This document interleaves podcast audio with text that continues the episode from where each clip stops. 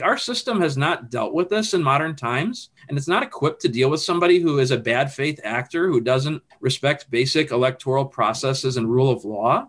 So, what do you do? I mean, you're going to need a mass movement.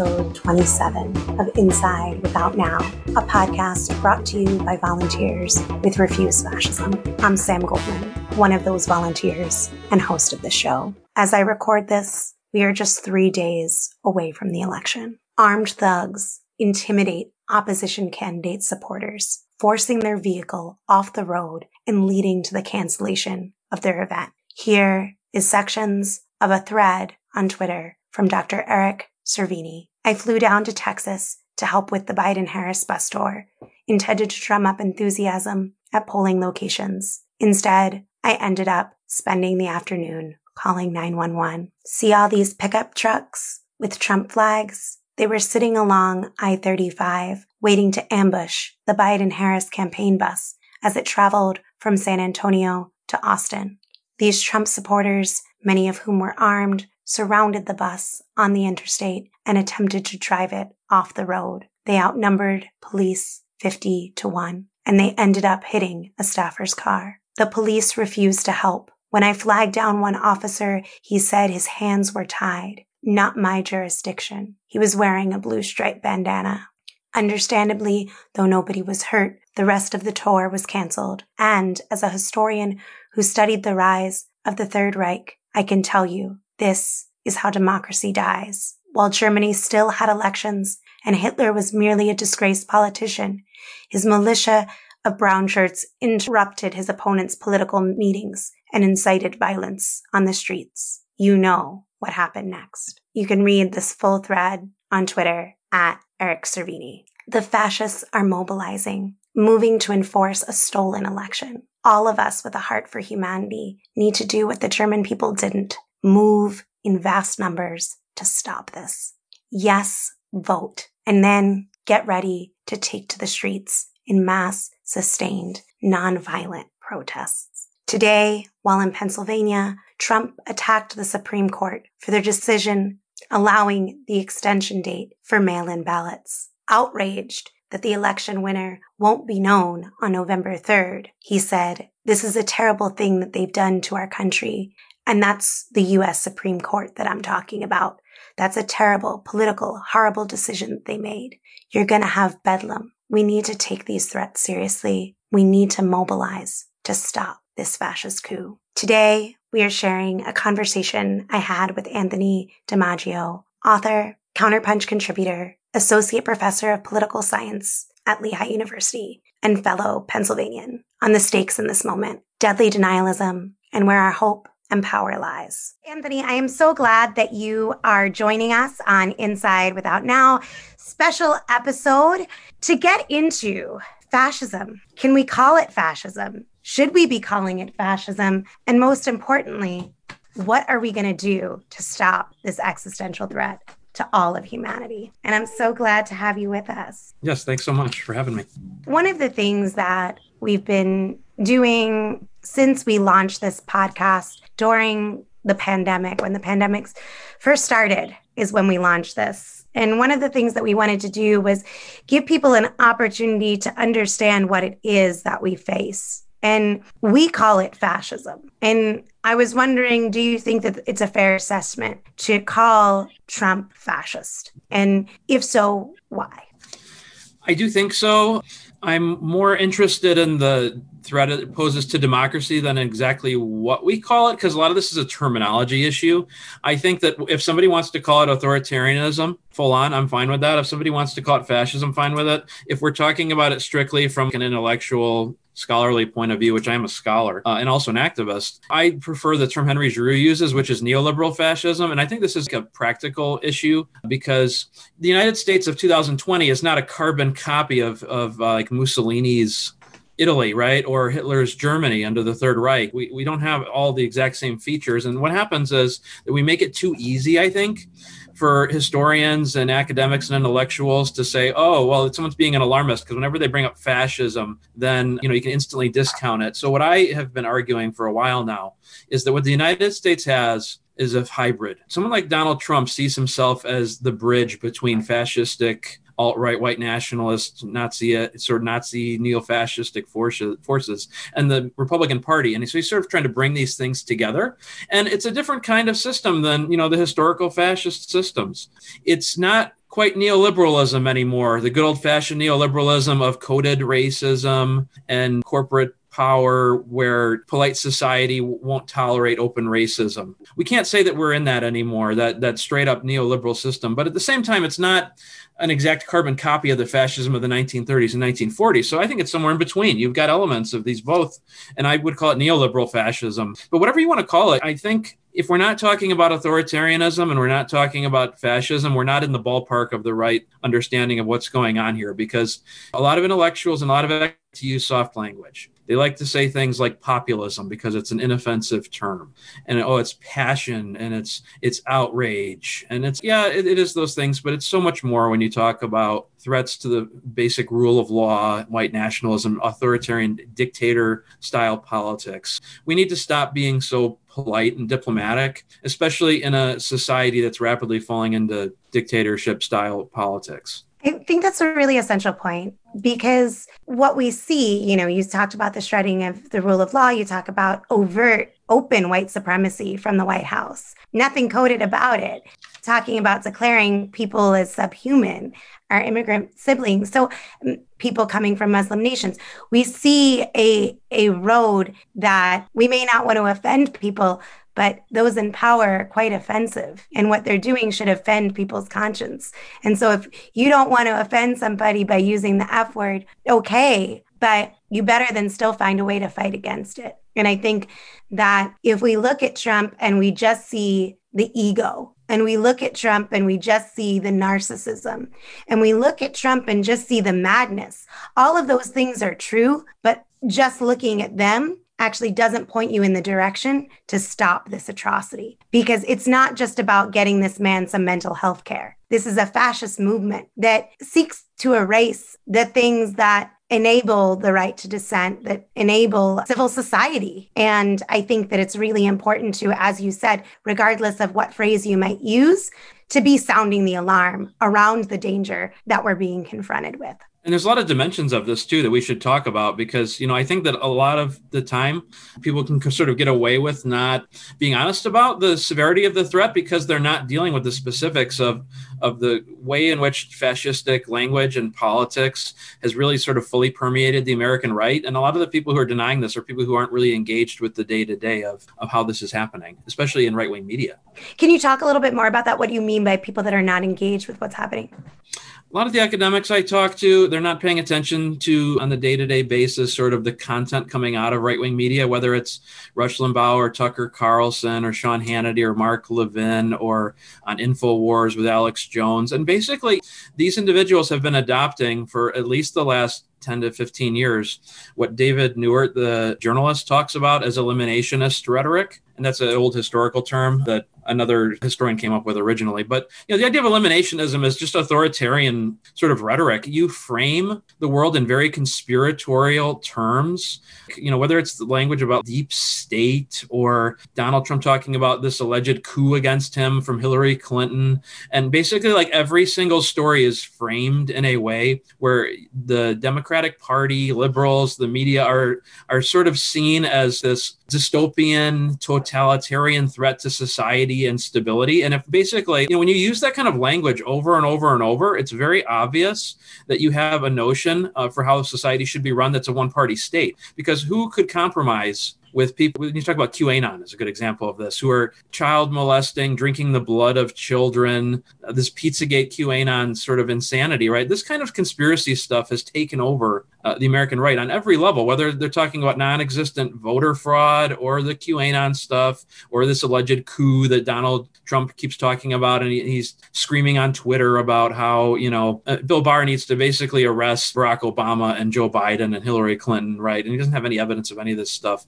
And this ecosphere, this really right wing reactionary ecosphere, they've basically been uh, smuggling in fascistic rhetoric for the better part of 10 to 15 years now. And David Neiwert talks about that a lot in his book, The Eliminationists. You know, you don't notice these things if you're not paying attention. So these academics who tend to be pretty milquetoast, moderate to liberal, they don't listen to Rush Limbaugh. They yeah. don't watch yeah. Fox News. They don't follow any of this stuff. So they don't take it seriously because they're not being confronted with it day in, day out. And so it's sort of, it's just willful ignorance, really. One of the things that we've been talking about in Refuse Fascism and trying to help people understand is right now we're what, five days away from the election? And we've been talking with people about struggling with people to understand that Trump is already stealing this election. And people should vote. People should vote in record numbers. We should deliver a decisive defeat at the polls. But Trump isn't going to be stopped by our voting alone. I wanted to to talk with you a little bit about why that's the case and the theft, the election theft that is already well underway through trying to delegitimize mail-in ballots, to put into question things that are not questionable, that are not fraudulent at all. The way that he is facilitating a poll watching army, his words, army, to intimidate voters the fact that you have black latinx and native voters already waiting in in record lines. And i wanted to get a sense from you of how do you see voter suppression already underway? What are the dangers that are being posed by this election that people should be paying attention to?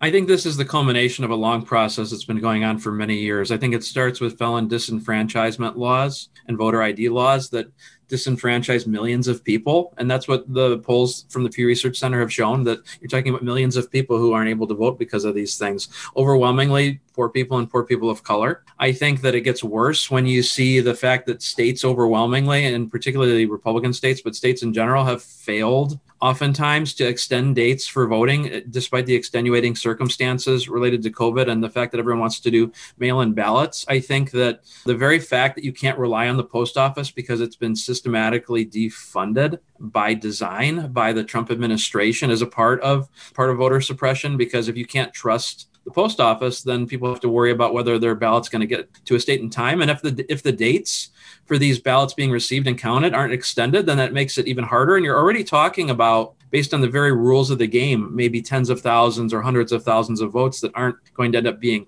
counted. So this is part of what you're talking about regarding this slow motion sort of attempt to steal the election and the actual theft. And then it gets even worse from there because you know that probably isn't going to be enough when you've got 9 to 10% of the population who says that they're not going to vote. It's a 9 to 10% gap, right, between what Trump and Biden, the, the gap between them in terms of what who people say they're going to vote for. So then it has to get even more heavy-handed. You've got Donald Trump stoking p- paranoia about voter fraud and telling the Proud Boys and other fascistic groups to stand back and stand by. And I think everybody who has been paying attention to this knows that this is part of tr- Trump's typical MO. Basically, what he does is he virtue signals to these fascistic groups and then calls on them to sort of take action.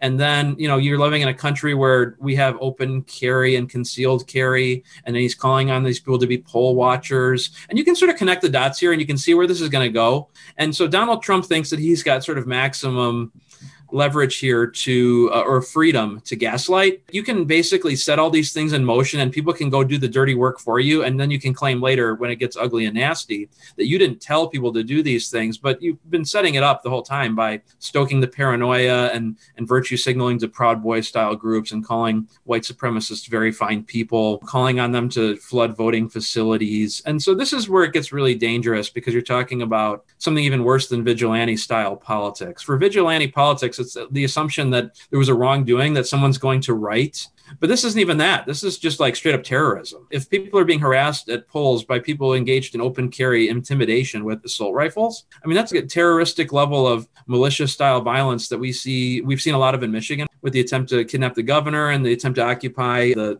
the Capitol building. And if none of this is enough, you've got Donald Trump saying that he's going to go to the Supreme Court and tell them to try and throw out any votes that don't come in on election day that come in after or are counted after. You're talking about millions of votes that would have to be thrown out. And he's also talking to state legislatures and saying, you know, if if I lose this state, then just ignore the popular vote and hand me the electoral votes. Uh, so this is systematic voter suppression that's going on on so many different levels that realistically you're talking about the potential for millions of people to be disenfranchised and to not have the right to vote. And so that's the only way that you could steal an election where you've got almost a 10 point gap between the candidates. You have to do this on many different levels of intimidation and, and theft for it to work.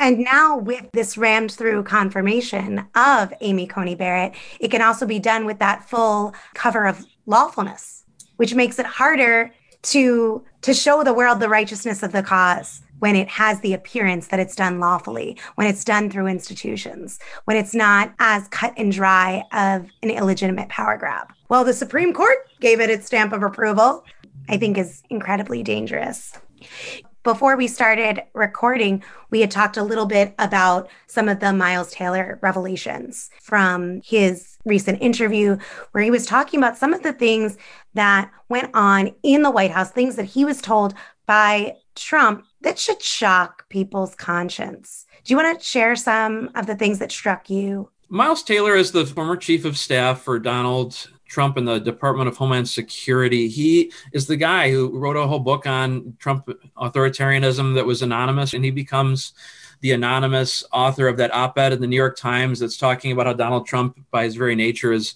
not just narcissistic and petty, but also authoritarian. And so the Trump administration was really angry about this. They were talking about the New York Times as treasonous. They were talking about Taylor as treasonous, but they couldn't figure out who he was because he was anonymous. So only recently he's come out and sort of stepped forward. And it's really interesting because he does this interview with Chris Cuomo on CNN. It's like an hour long interview. You can find the transcript if you if you look it up online.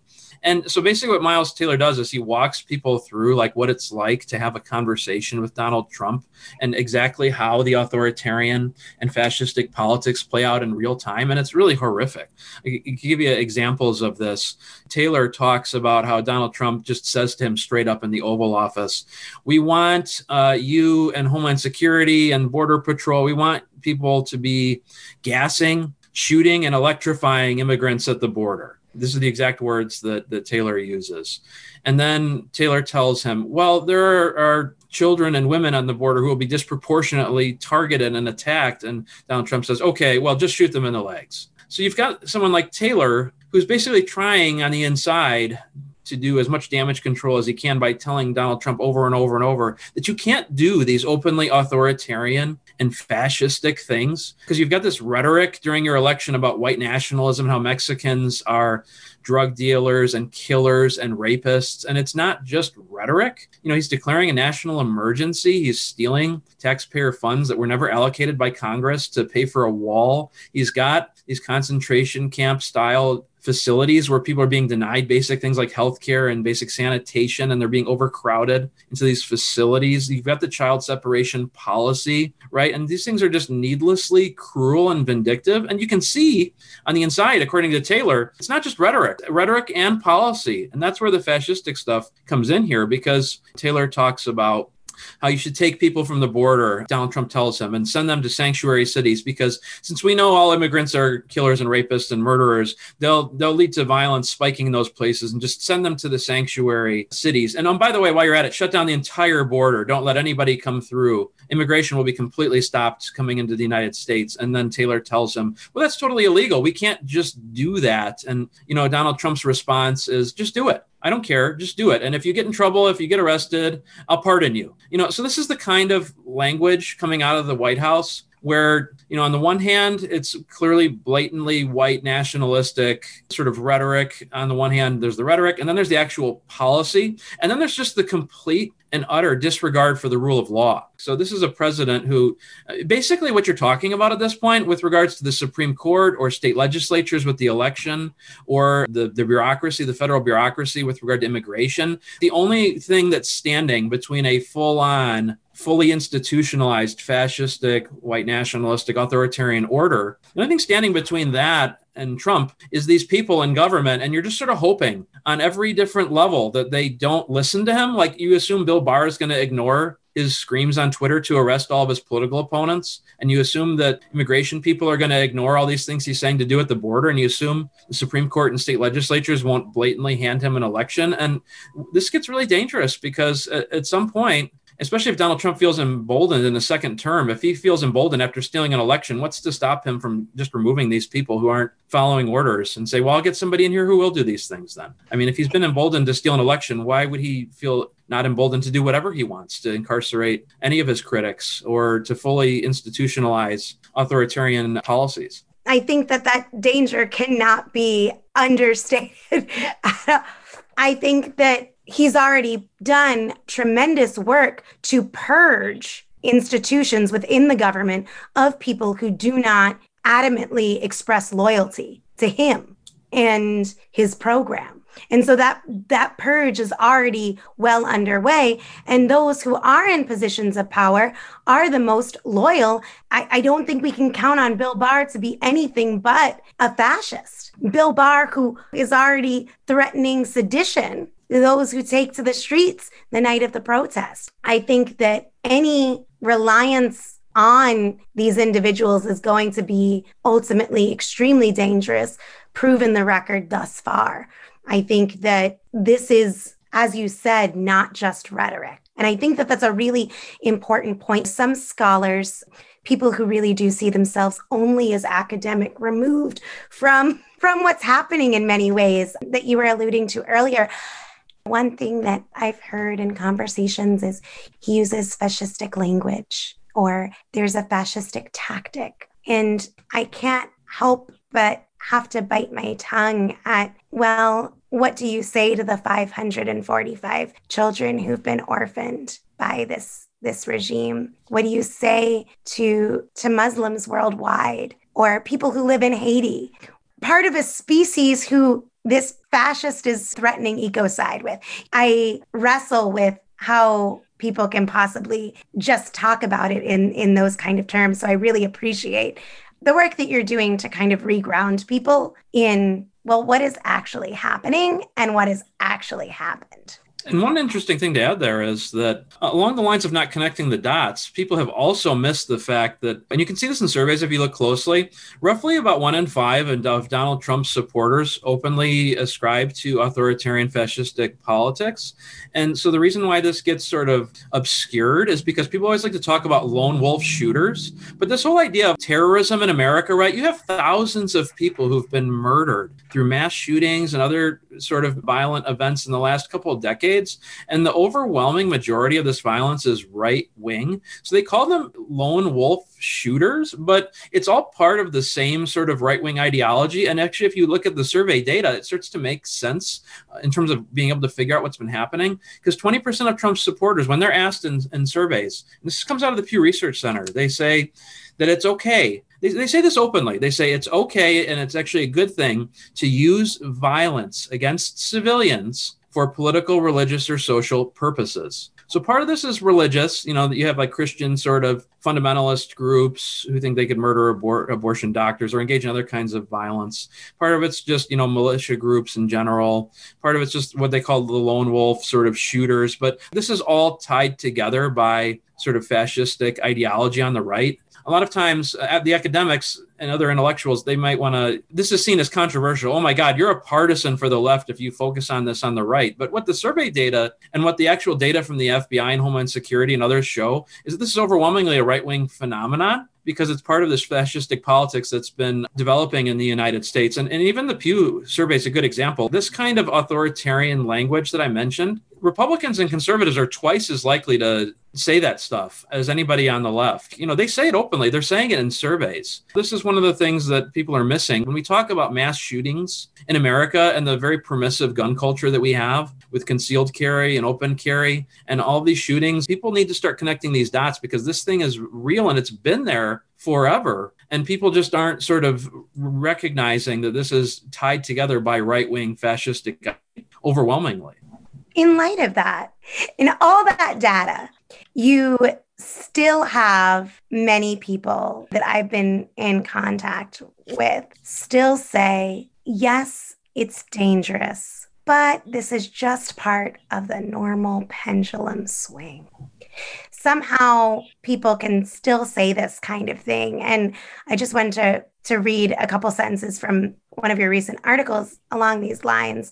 You wrote, there has been much reluctance on the American left to discuss Trump's electioneering efforts and his politics more generally with reference to the threat of fascist politics. Most Americans assume it can't happen here, drawing on the famous title of Sinclair Lewis's seminal novel about the rise of fascism in a country that historically prides itself in democratic politics. US media discourse routinely downplays talk of fascism, preferring terms like authoritarianism or more innocuous sounding populism to describe Trump's anti democratic tendencies. And in the past week, even as some mainstream publications have run stories about Trump's fascist coup, have exposed the election theft underway, there still continues to be a playing of the horse race and the focus on the polls as if things are normal. And I was wondering if you could talk a little bit about where do you think that comes from. What what is the root of that and what do you think we do to change that very quickly? Because we need to change that very quickly. I think what it really comes down to is that you have to understand the ideological structure of the American political system and that you know you're not dealing with a serious opposition when you talk about these entities that are uh, commonly framed in mainstream discourse as oppositional to the Republican Party. Whether we're talking about the Democratic Party or the mainstream media or academics they all make very good punching bags for the American right who tend to frame academics as cultural Marxists or extreme lefties and the media as extremely left and the Democratic Party as radical socialists. And that's really not what we're dealing with here. We're dealing with a system in America where the Democratic Party under neoliberalism is extremely centrist to center right. Maybe they're liberal on some social issues, but really they're pretty moderate to right wing, even a conservative on economic issues. And so the problem here is that they're just not a strong opposition force. They're a very tepid opposition force when it comes to spotlighting the problem that has emerged with the Republican Party of extreme authoritarian fascistic politics. They just can't be relied upon. So what you end up seeing is that if we're talking about the mass media, like the New York Times just ran a couple major editorials against Trump saying he needs to go, he's dangerous, he's a threat to democracy, the terms they will not use in all of these editorials, they will not use the word fascism. They will not use the word authoritarianism. They'll use the word populism or dangerous or undemocratic, but they use soft language because they're afraid of being called out by the Republican Party for being biased or ignorant. And it's like, well, you know, I would hope you would be biased against fascism and neo fascistic politics. And so, you know, you have a tepid, spineless, sort of hollow opposition here in the media. The Democratic Party, people like Madeleine Albright, who write a book called Fascism that doesn't talk about Donald Trump, which is really fascinating. And she's sort of the furthest you can go to being critical. And she doesn't even mention him. Joe Biden will call out the Proud Boys and Trump, but he won't say it's fascism. Obama will say in private conversations that Trump is a fascist, but he will not say it publicly. This is a tepid, sort of hollow resistance. Academics don't feel comfortable using the word authoritarianism. Sometimes they will with regards to the American right and, and Trump. And they definitely won't use the word fascism overwhelmingly. They like the soft language of populism. So, what ends up happening here is you have groups of people who are supposed to be a real opposition to authoritarian politics and be principled. And they're framed as being really far left. They're really not. Uh, most academics that I know, and I've been in academia for 20 years, so I know a few people, they are typically pretty closeted, milk toast, maybe a little democratic, maybe slightly liberal. They don't really uh, impose these things in a classroom. You never see it in their scholarship. If you get them cornered privately in a conversation, they'll admit that these things are happening and this is all very troubling, but they don't want to put themselves out there because academia has been so pacified and professionalized that people want to avoid saying anything that's controversial for fear of being noticed, for fear of being attacked. And so what you've got here is you've got a group of people, whether you're talking about journalists or democratic political leaders or academics, and they they don't want to admit to themselves that things are as bad as they've gotten because if they admit it, then it means they have to do something about it. And they are not of an ideological persuasion where they feel comfortable putting themselves out there as this sort of neoliberal centrist uh, part of the American political system. So they don't talk about it.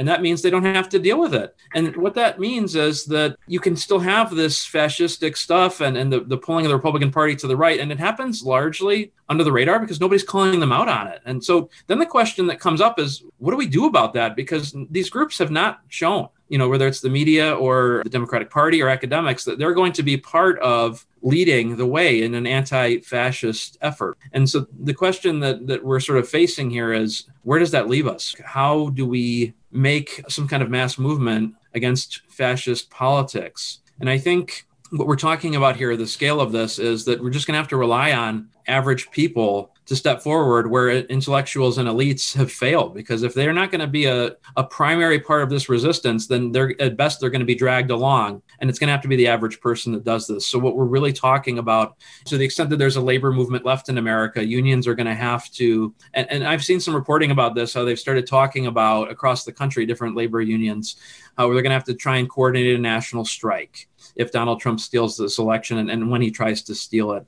Tens of millions of average people, activists, Black Lives Matter, civil rights activists, people in labor unions, average American workers, teachers, professors maybe they'll be a part of it. Students overwhelmingly are going to have to be the leaders on this because the professors aren't doing enough. You're going to have to have tens of millions of people and they're going to have to come together with these different groups of americans and they're going to have to say that this country is going to be shut down. We're going to make this country ungovernable until this guy leaves because even if he loses the election. Even if the Supreme Court tells him no and the state legislators tell him no, he's still going to sit there in the White House and say, I'm not leaving because voter fraud. So then what do you do? You know, the military has said that they're not going to intervene, they're not going to try and get him out of there. Uh, so what do you do if he refuses to leave? I think that even in the best of scenarios, if he is soundly defeated and he isn't able to monkey wrench these votes, when you talk about the Supreme Court rulings and the state legislatures, even if all of that happens, the best of all worlds, he's just going to say that I'm not leaving because I'm the rightful victor. So, what do you do at that point? Our system has not dealt with this in modern times, and it's not equipped to deal with somebody who is a bad faith actor who doesn't respect basic electoral processes and rule of law. So, what do you do? I mean, you're going to need a mass movement. You're going to need one to get him out of there. I think that's where we're at. I couldn't agree more. In fact, that that type of mass movement is the reason why refuse fascism exists. And is what we're about.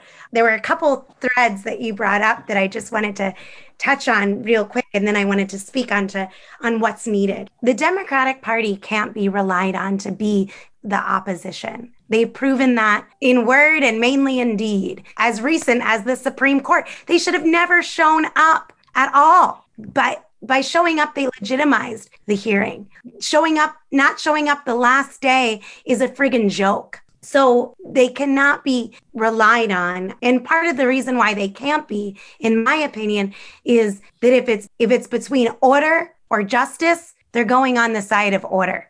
And they fear more people in the streets rising up and calling people out and calling people into the streets and what that would uncork than they actually fear the order of fascism.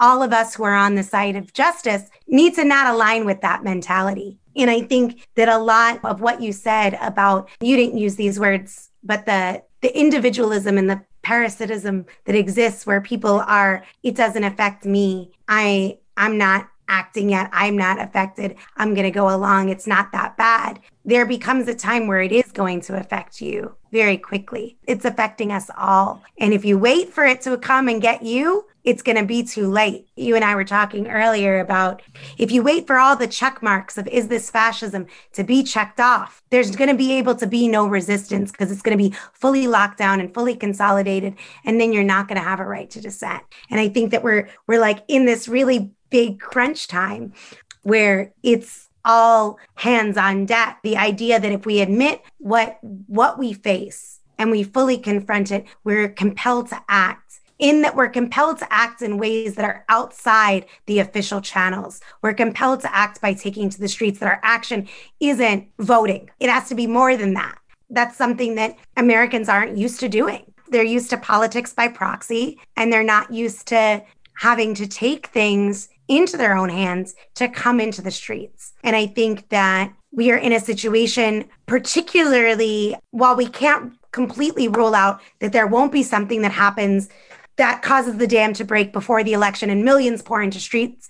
That isn't likely right now. And so we need to be preparing for the momentous struggle if Trump cries the election a fraud, attempts to shut down counting the votes, or in other ways seeks to nullify the election, which is extremely likely. And refuse fascism is calling for people to be in the streets immediately after that that the first five days not go unopposed, that the demand Trump Pence out now needs to be everywhere, and that people from all walks of life be in the street delegitimizing what is always illegitimate fascism. And through this process of people being in the streets in massive numbers, in nonviolent protests, um, not just reactive to the regime's moves or to the democratic leadership's calls to let the process play out, but to insist on the removal of the regime, then the processes and institutions could be forced to respond. The academics who right now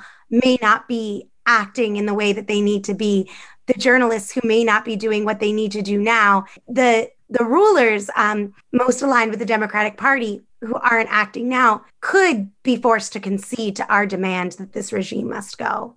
And I just wanted to, to get any thoughts you have on what people should be doing in these final days. What does it mean to to prepare for this type of struggle? What I think complicates this greatly is, the, you know, the fact that an anti-fascist movement in the United States is really sort of in its infancy because Americans don't like this idea of it can happen here. So you have ideas, Antifa, where people do come together and have come together with Antifa. You have groups like Refuse Fascism, but it, you're, you're sort of at the inception point, you know, the, the sort of beginnings of this activism, and it's going to have to grow a lot really quickly. And I think that the real challenge in the United States is that after 40 years of neoliberal governance, that any sort of progressive institutions that used to exist, like the schools, universities, labor, American labor, they've been so hollowed out that it's going to be a real challenge to get people together. Now, that doesn't mean it's impossible. I think what we're going to have to do is we're going to have to do our best as a society to work with the institutions that we have. And, and you know, so obviously, refuse fascism is a really important part of this and needs to be, but also what's left of American labor and Black Lives Matter protests as well, and the community organizations that have come together around that are going to have to be remobilized and redirected to this cause. And that is starting to happen. I think that, particularly with regard to Black Lives Matter, I think you've got a really large latent group of people who could be mobilized really quickly, even if the organization is not as sort of clear cut. It depends on the community because there's different groups of people because it's so decentralized. But we do know this that, you know, there are certain groups of Americans particularly with Black Lives Matter, who could be relied upon to come together really quickly and spontaneously. Because uh, from the surveys that have been done, you're talking about around 25 million people in the spring to around spring to June to summertime who came together across different American communities to protest under Black Lives Matter. I've actually done some research on this, and I've been a participant in social movements for really the last 20 years, including civil rights activism and anti-Trump activism. And so what you can see if you go to these rallies, Black Lives Matter rallies, anti-Trump protests, and if you look at some of the survey data that's been collected too, that we now have nationally, you've got certain groups of people who are going to have to be at the forefront of this anti-fascist push. And typically these are people in surveys, or if you go to these protests in person, you see there, there's typical demographics that show up time and time again. People tend to be overwhelmingly younger. There's a lot of people who I do identify as Democratic Americans. Now, that's different to say that someone is an American votes Democratic versus the Democratic Party apparatus. I think there's a lot of well meaning people in the Democratic Party, uh, average rank and file Americans who have to be mobilized. These people are going to have to be a part of the solution here. They're going to have to be dragged toward in a more progressive direction here. There's a lot of people in America, friends of mine, people I know who I talk to, people are going to have to do this through social media and through direct networks who are highly educated. They may not be professors who have generally failed on this issue, but people in general who are highly educated and have a problem with a society where we live in a dystopia where everything is post truth and reality is whatever Donald Trump tells you it is because they have bachelor's degrees and master's degrees and they have a problem with this orwellian sort of nightmare style society. And and these are the people as i mentioned in surveys and when you go to these protests of, of trump who you see over and over and over again people who identify as democrats people who are younger people who are liberal people who are highly educated african americans this is another important profile when you look at black lives matter and anti-trump protests. So these people are going to all have to come together. We have a challenge here where the institutions are not where they need to be because they've been hollowed out by all these decades of neoliberal sort of demobilization. But fortunately, we have one, I think, really important thing to help us here. And it's not social media. That's a secondary thing. But yes, the social media outlets can be mobilized, and they have been, as we saw with Occupy Wall Street and Black Lives Matter. They can be used for a progressive purpose, even though these are corporations that are out to make money. I think the real thing we have, the real weapon we have, is American culture we have an American political culture where protest has been mainstreamed in the last 10 to 15 years, more so than at any other point that we've seen in the last 30 to 40 years. And we're talking about levels of protest, wave upon wave of protest that we've seen in the last 10 years.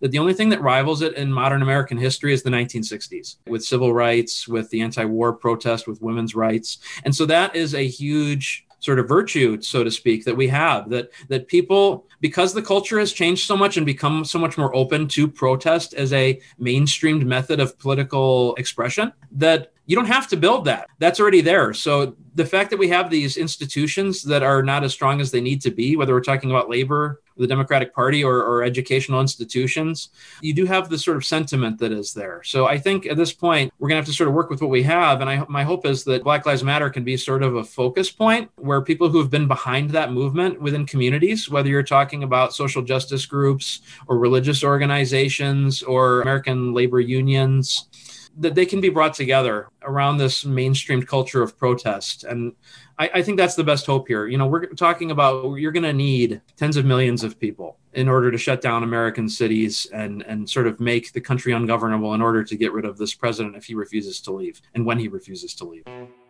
That was Anthony DiMaggio. You can read his articles at Counterpunch. Thanks for listening to Inside Without Now. Be sure to subscribe to get the latest and follow us on social media at Refuse Fascism. Tonight, Sunday, November 1st, tune in on YouTube, Facebook, or Twitter at 7 p.m. Eastern Time for a Refuse Fascism Live for everyone who feels the urgent need to end the nightmare of the Trump Pence regime. How to prepare for what happens on Election Day.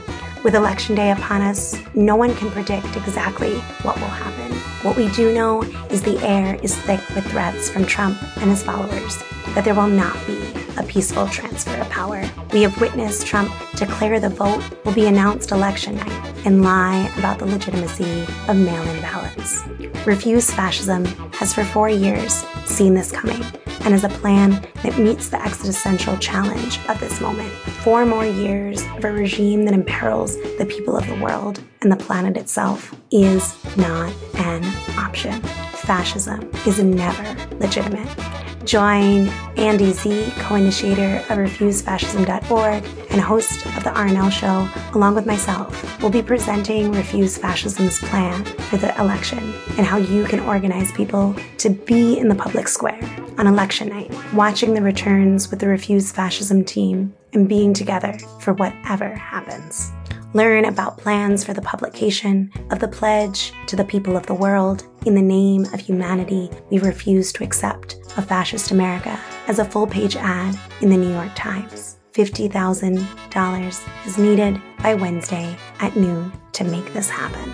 Join Andy and myself and bring your friends. No experience necessary, just a love for humanity and determination to not stop until they're gone.